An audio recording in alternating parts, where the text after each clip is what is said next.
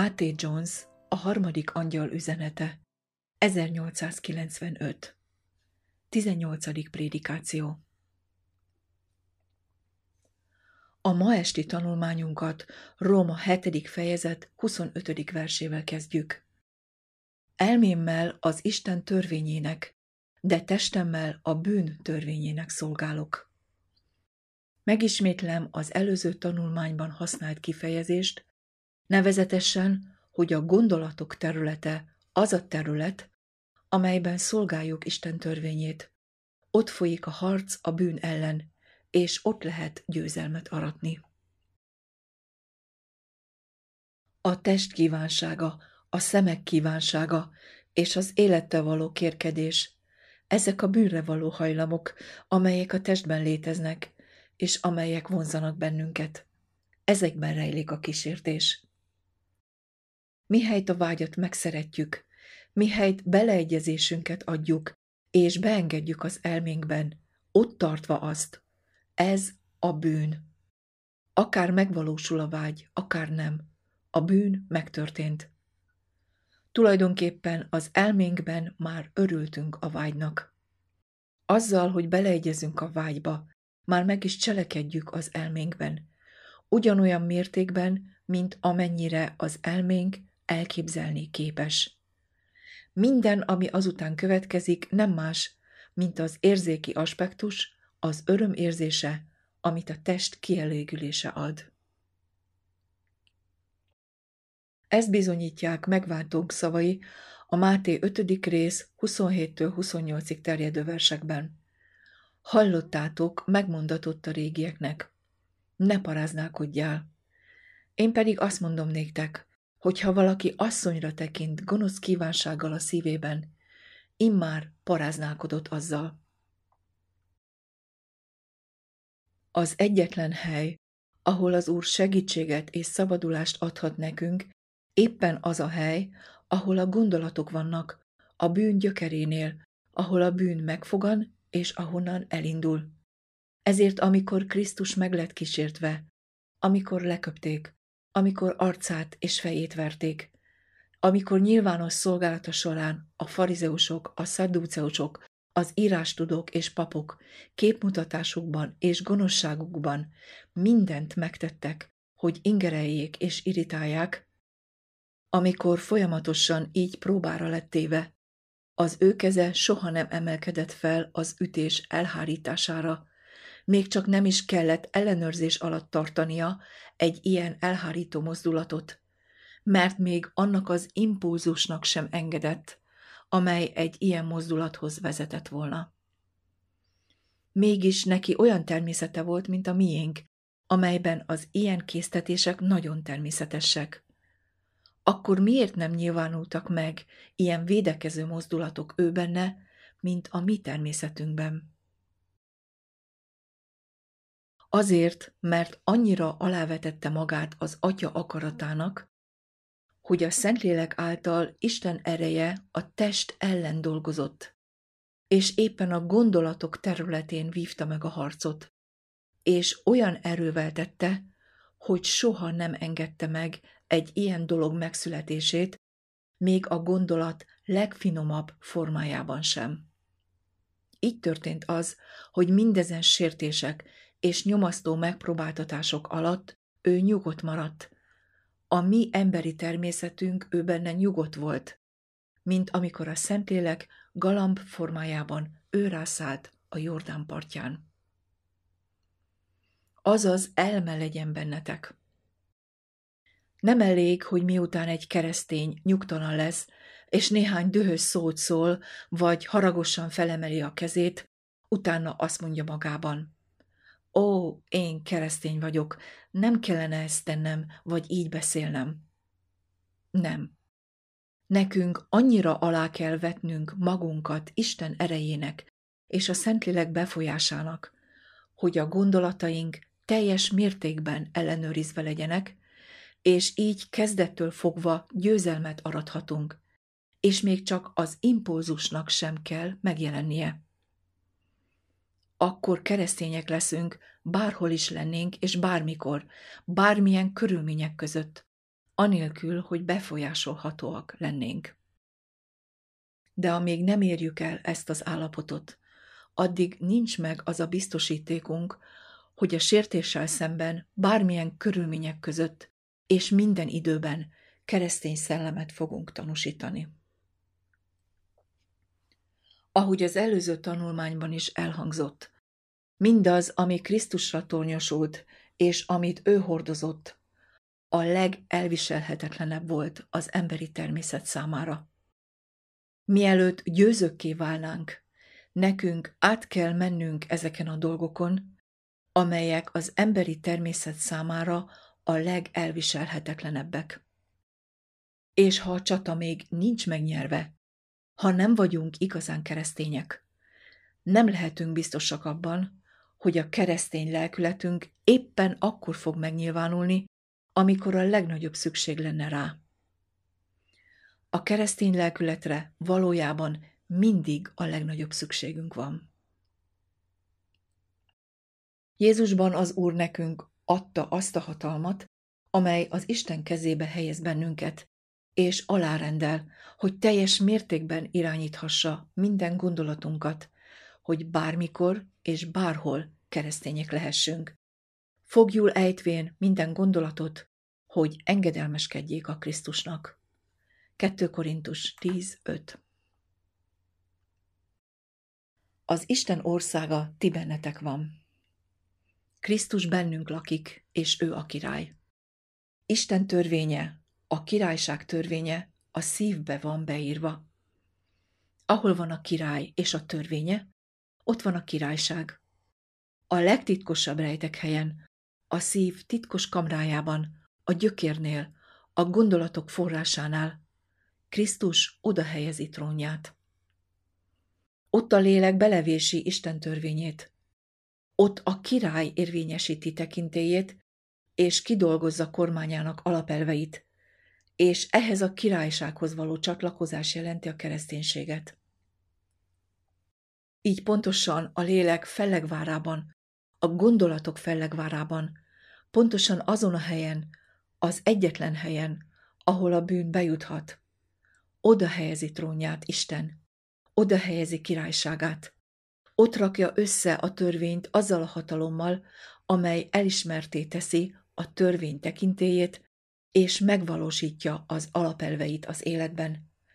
És ennek eredménye a béke, és mindig csak béke lesz.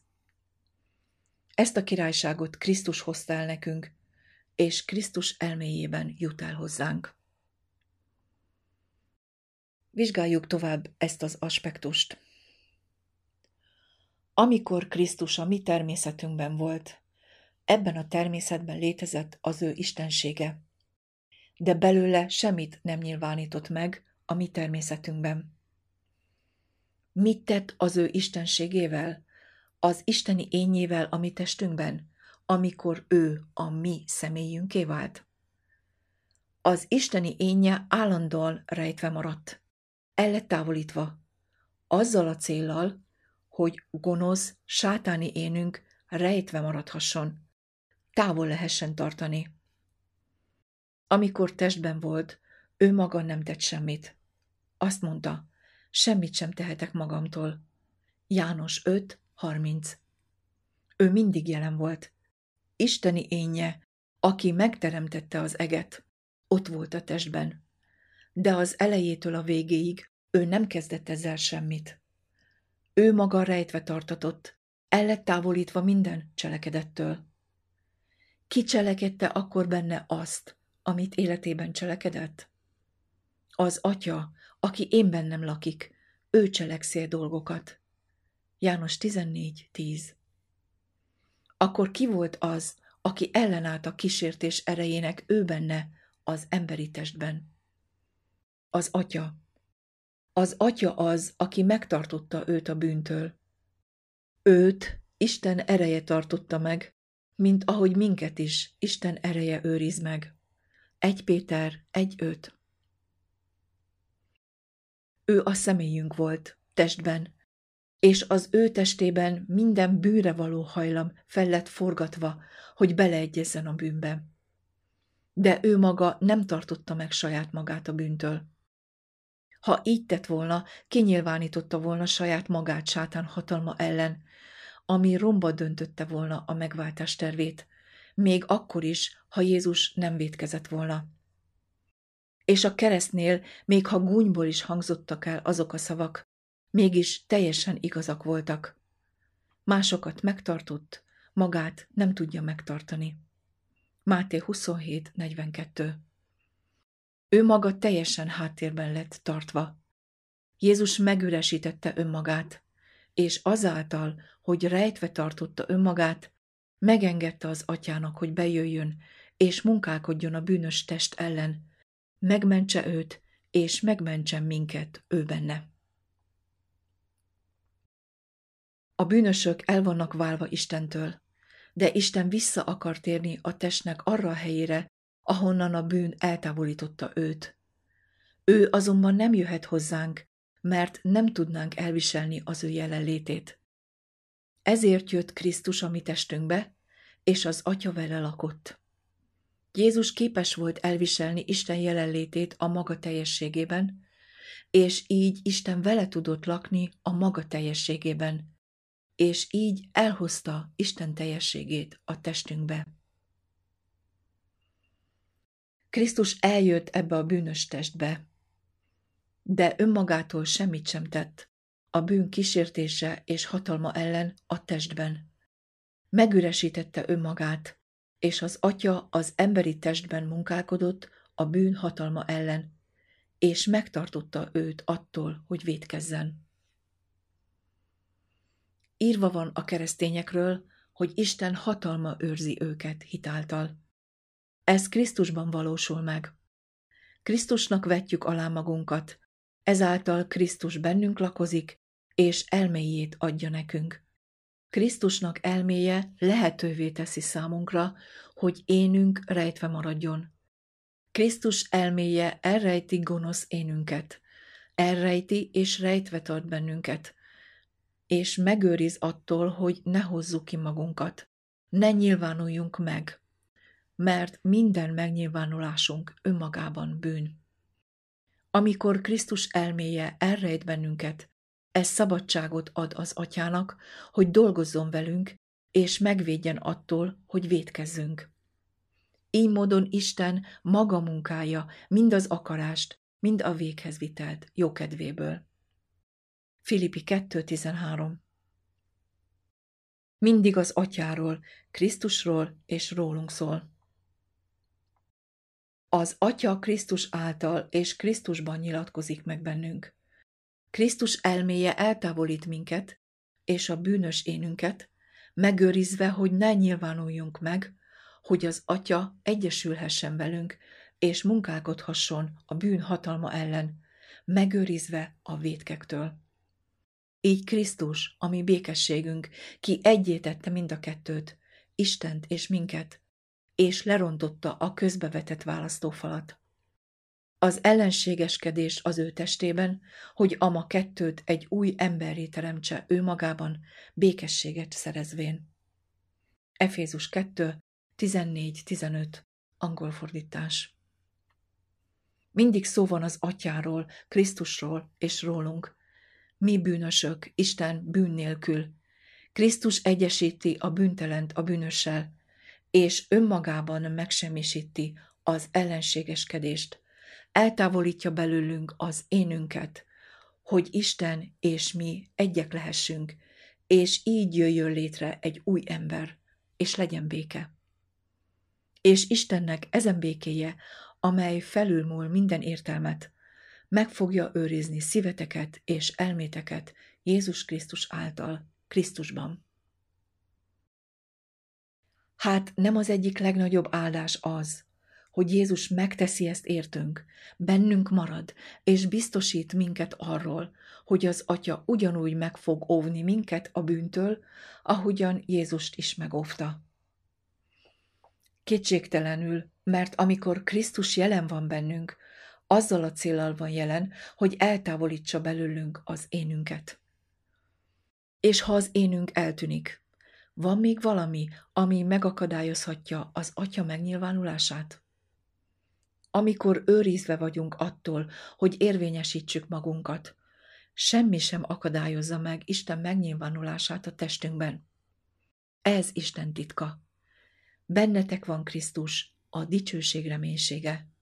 Kolossé 1.27 Angol fordítás A testben megnyilvánuló Isten.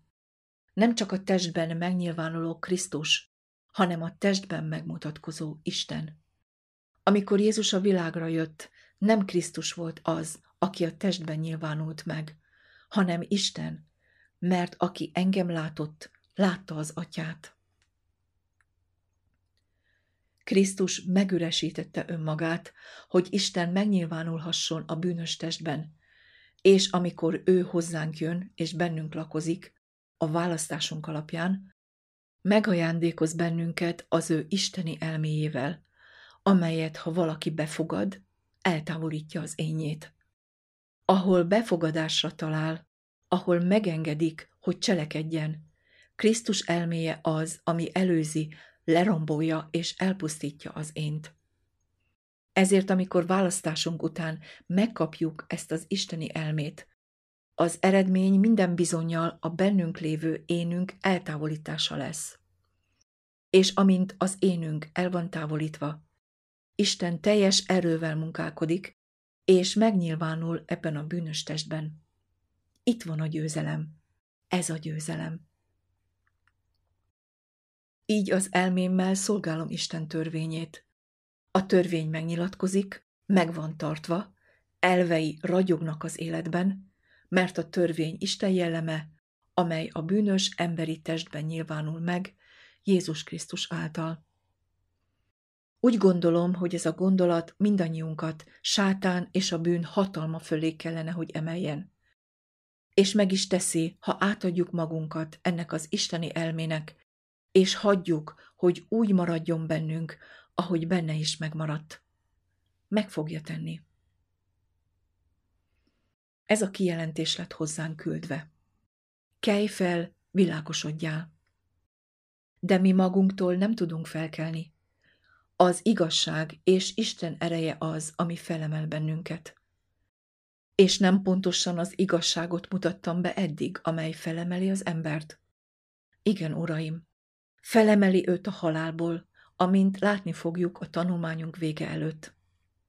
Szükség volt bemutatni ezt a gondolatot ahhoz, hogy lássuk, mennyire teljes a győzelem, és mennyire biztos, hogy megszerezhetjük azt, amint átadjuk magunkat Krisztusnak, és elfogadjuk azt az elmét, amely benne volt. Mindig tartsuk elménkben, hogy a bűn elleni harcot a gondolatok területén vívják, és hogy a győztes Krisztus megvívta a csatát, és győzött ezen a területen minden elképzelhető konfliktusban. Az áldott jön, és a gondolatok forrásának fellegvárába helyezi trónját, a hívő ember bűnös szívek gondolatainak gyökerénél. Oda helyezi a trónját, oda plántálja törvényének alapelveit, és ott uralkodik. Így, ahogy a bűn uralkodott a halál által, úgy uralkodik a kegyelem. Uralkodott a bűn? Minden bizonyal. Hatalmasan uralkodott? Igen. De ahogy a bűn uralkodott, úgy a kegyelem is uralkodni fog.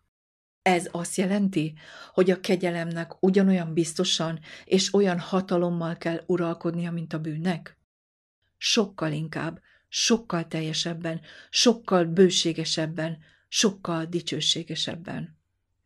Ugyanolyan bizonyos, hogy ahogyan a bűn uralkodott bennünk, úgy, amikor Jézus Krisztusban vagyunk, Isten kegyelme sokkal inkább uralkodik bennünk, mert amiképpen uralkodott a bűn a halára, azonképpen a kegyelem is uralkodjék igazság által az örök életre, ami Urunk Jézus Krisztus által. Róma 5.21 És mivel így állnak a dolgok, győztesen haladhatunk előre a tökéletesség felé.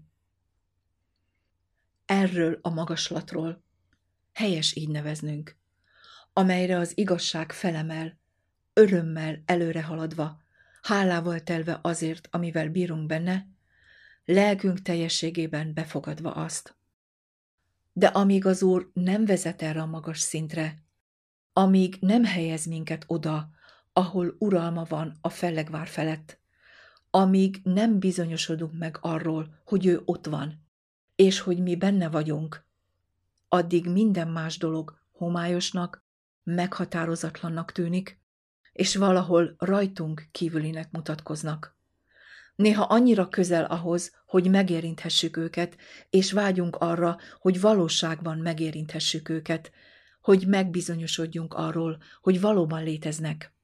De azok mindig egy picivel túlmaradnak azon a lehetőségen, hogy megérinthessük, és elégedetlenek maradunk.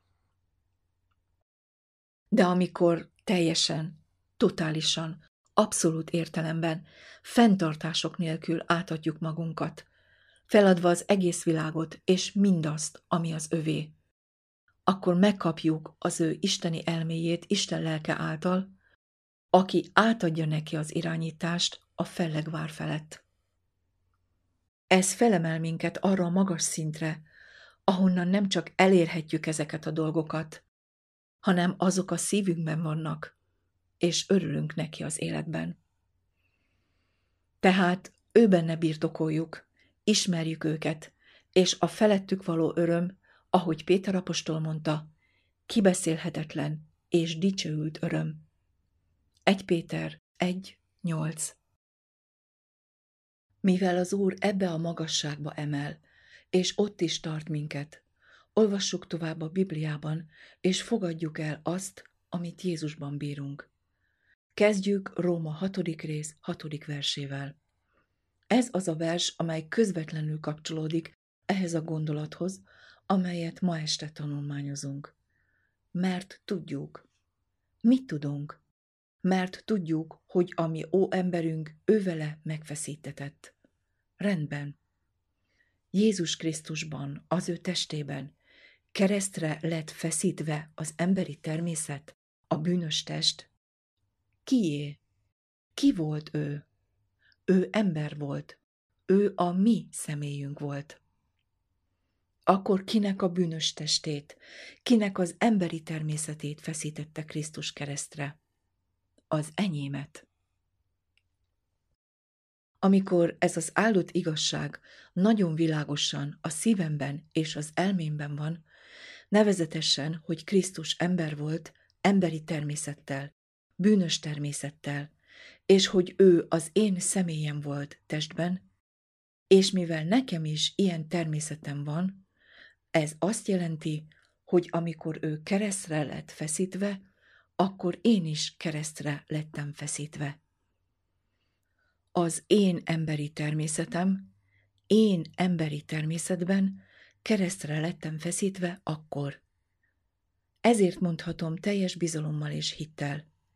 Krisztussal együtt én is megfeszítettem. Ez így igaz. Gyakran hallunk emberektől ilyen kijelentéseket. Szeretném, hogy az énem keresztre legyen feszítve. Nekik ezt a szöveget olvassuk. Tudjuk, hogy ami ó emberünk vele együtt megfeszítetett. De utána így válaszolnak.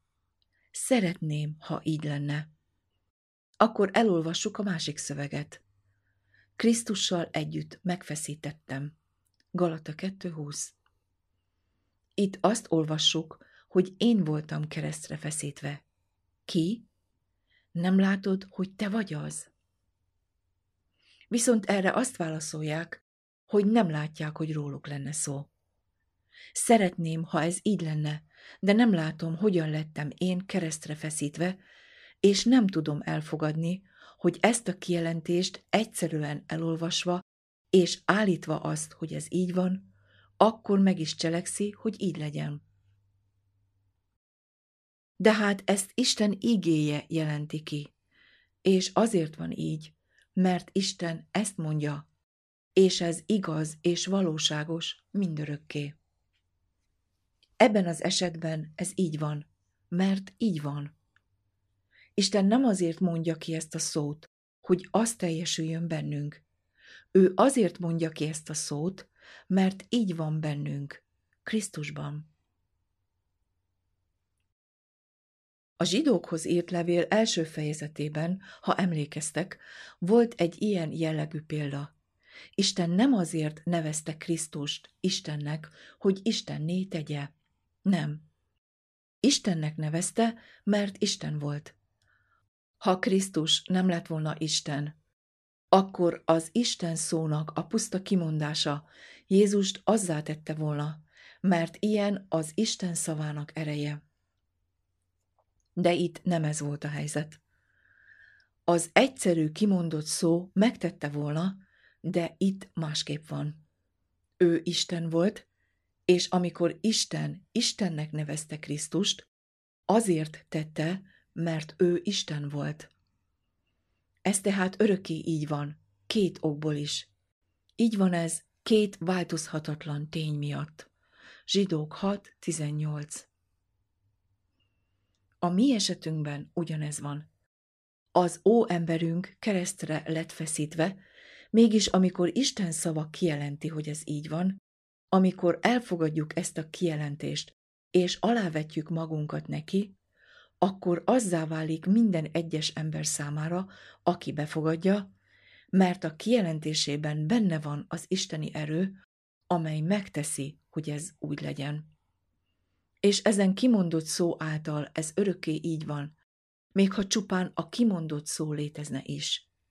De nem csak a kimondott szó létezik, hanem Jézus Krisztusban az emberi természetünk keresztre lett feszítve, reális módon, valóságosan, és ez a természet az én emberi természetem.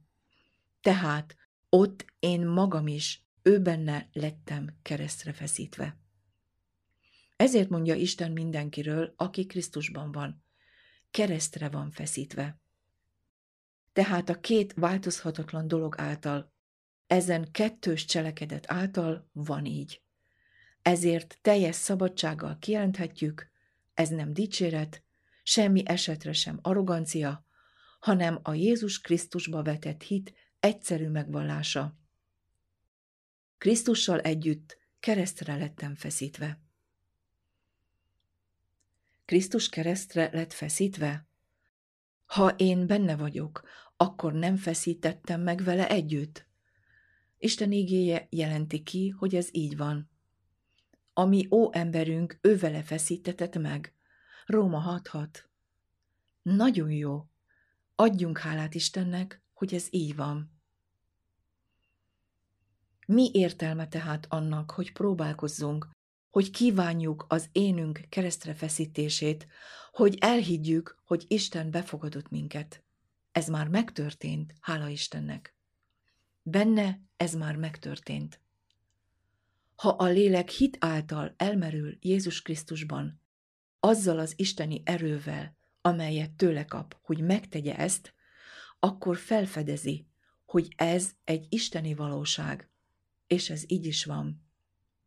És ezt kimondani, elismerni az isteni valóságot, hogy Krisztussal együtt megfeszítettem, egyszerűen az igaz hit kifejeződése. Jézus elmerítette önmagát az emberi természetünkbe, és vele együtt keresztre lett feszítve. Amikor mi elmerülünk benne, az ugyanaz, mert ő benne tétetett minden. Minden ő benne van. Egy gondolatra szeretném felhívni a figyelmeteket, amit az előző esték egyikén említettem. Mégpedig arra, hogy nem vehetünk ki belőle valamit, hogy alkalmazzuk magunkra.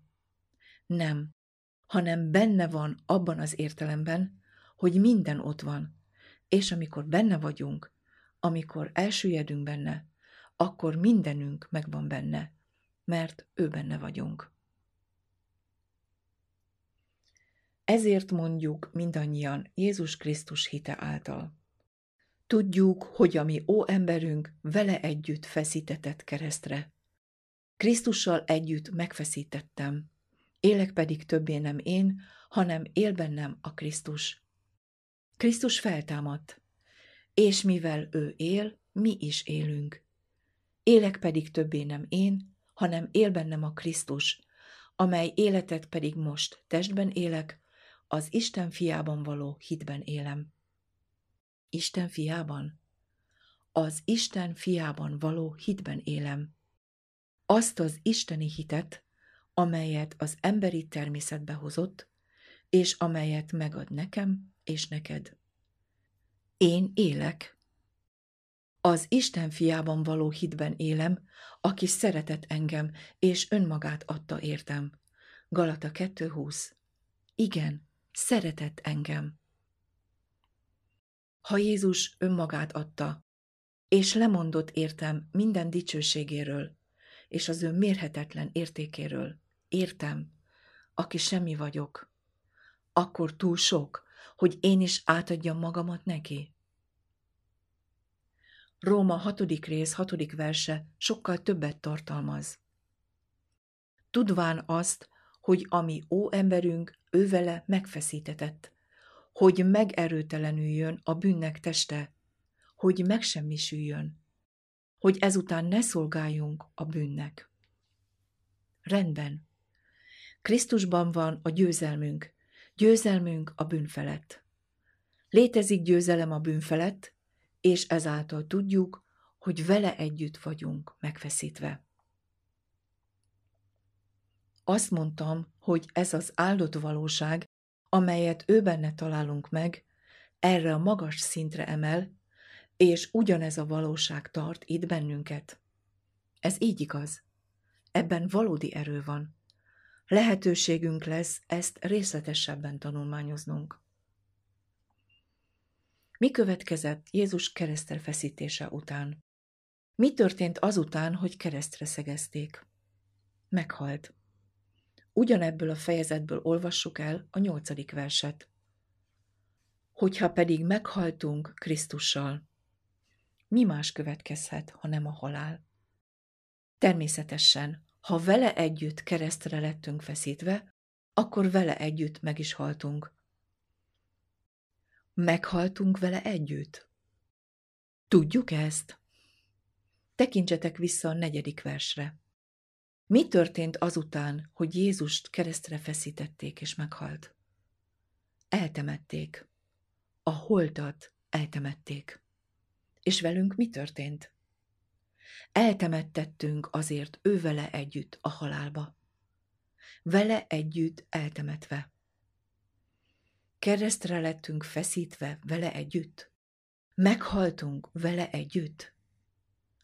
Az atya és a fiú megvalósították az emberi természetben a bűnös énnek a halálát? Igen. Kinek az énjének a halálát? Az enyémnek. Látjátok, hogy mindez a hit ajándéka, amit mindazzal együtt kell elfogadni, amit Isten hit által ad nekünk. Krisztusban valósul meg az ó ember halála. Benne van ez a halál, és hálát adhatunk érte Istennek.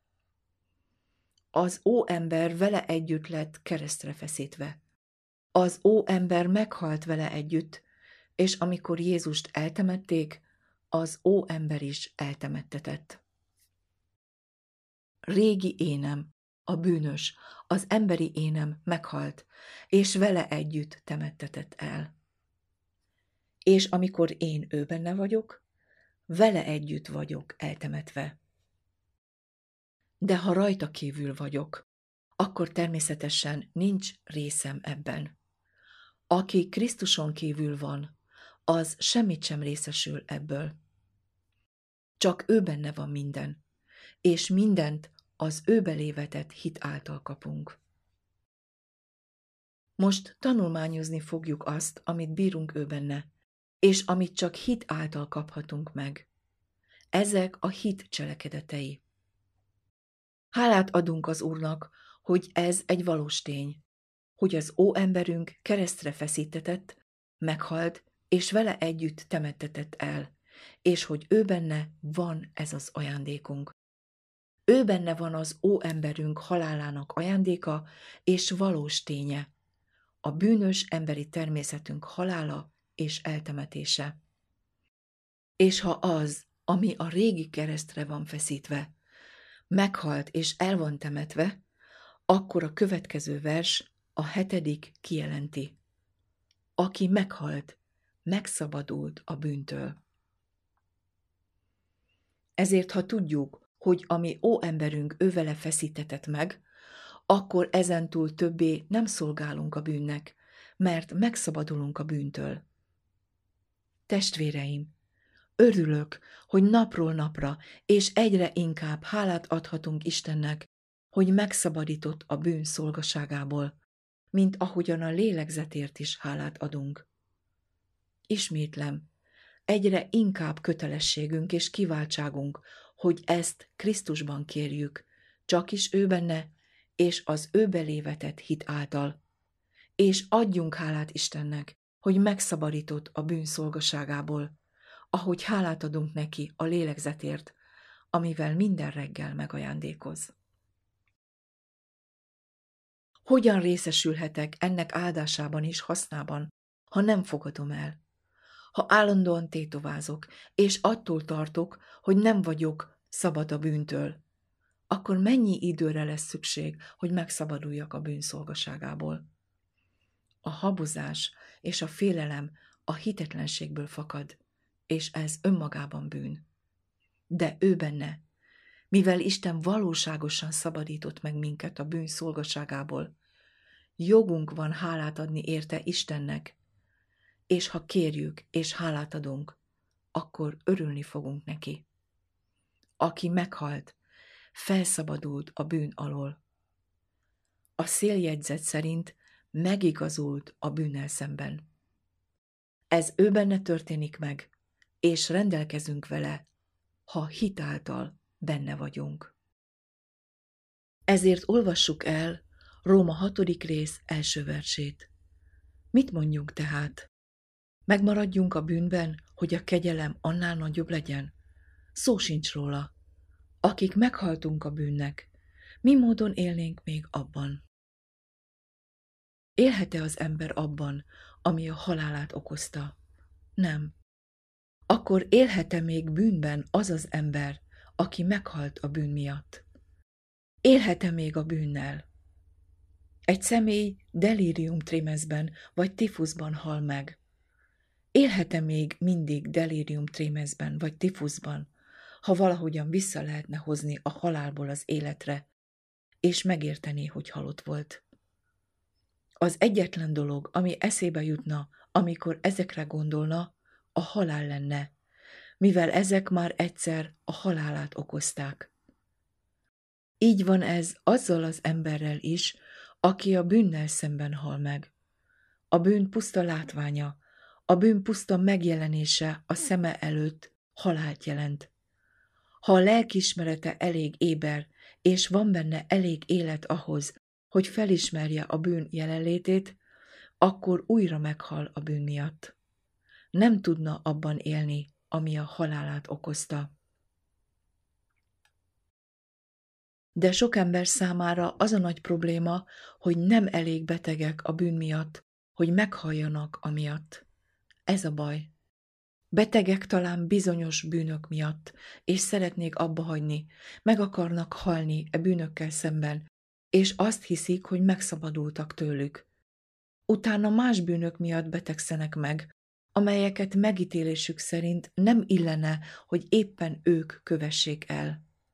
Ilyen bűnökkel már nem élvezhetik az emberek kegyeit és megbecsülését, és megpróbálnak megszabadulni tőlük. De ők nem a bűntől betegek, magától a bűntől, a bűntől, mint fogalomtól, a bűntől, mint eszenciától, amely valamilyen formában nyilvánul meg. Nem betegednek meg eléggé magától a bűntől, hogy meghalljanak a bűnnek. Amikor az ember eléggé beteg, nem a bűnöktől, hanem a bűntől. A bűn puszta sugallata, pusztán a bűn gondolata. Képtelenné teszi őt benne élni. Nem tud többé benne élni. Egyszer már a halálát okozta, és nem tud tovább élni abban, ami a halálát okozta. Mindig adódik lehetőség, hogy védkezzünk. A bűn lehetőségei mindig megvannak. Napról napra megvannak a lehetőségek a bűn elkövetésére, és a bűnben élésre. De megvan írva, mindenkor testünkben hordozzuk az Úr Jézus halálát. Naponként halál révén állok. És minden bizonyal, ha meghaltam a bűnnek, a bűn puszta sugallata számomra halált jelent. Halált jelent számomra ő benne. Ezért meglepetés, megdöbbenés formájában vetődik fel a kérdés.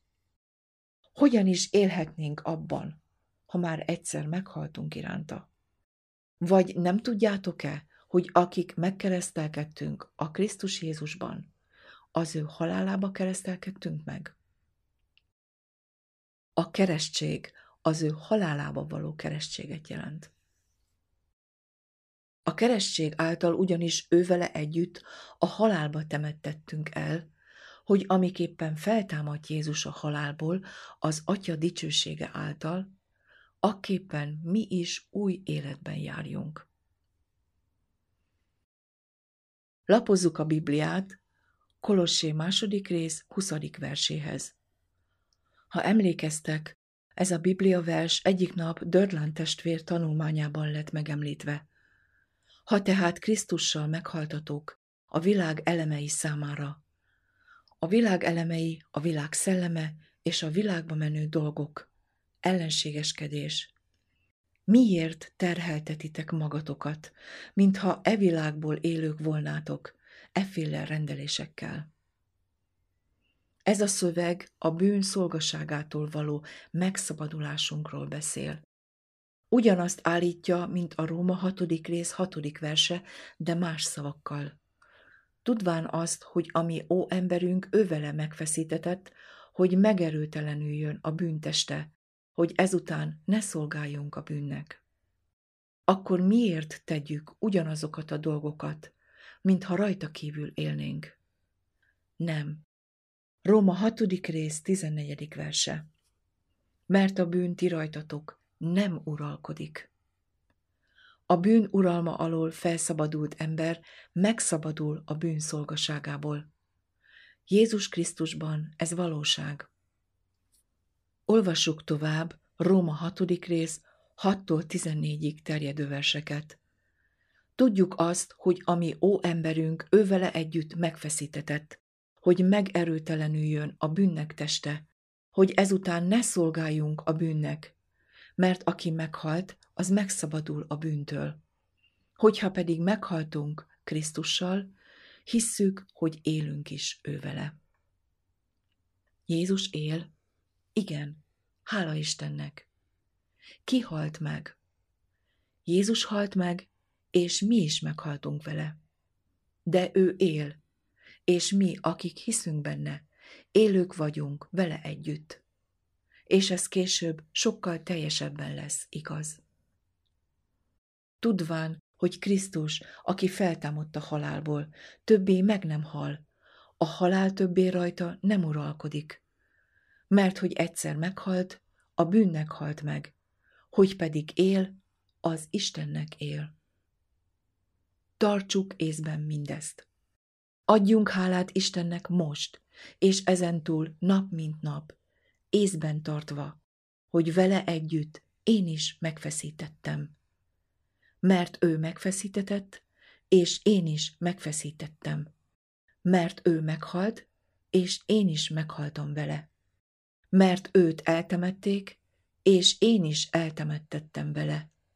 És mivel ő feltámadt, én is feltámadtam vele hogy ezentúl többé ne szolgáljam a bűnt.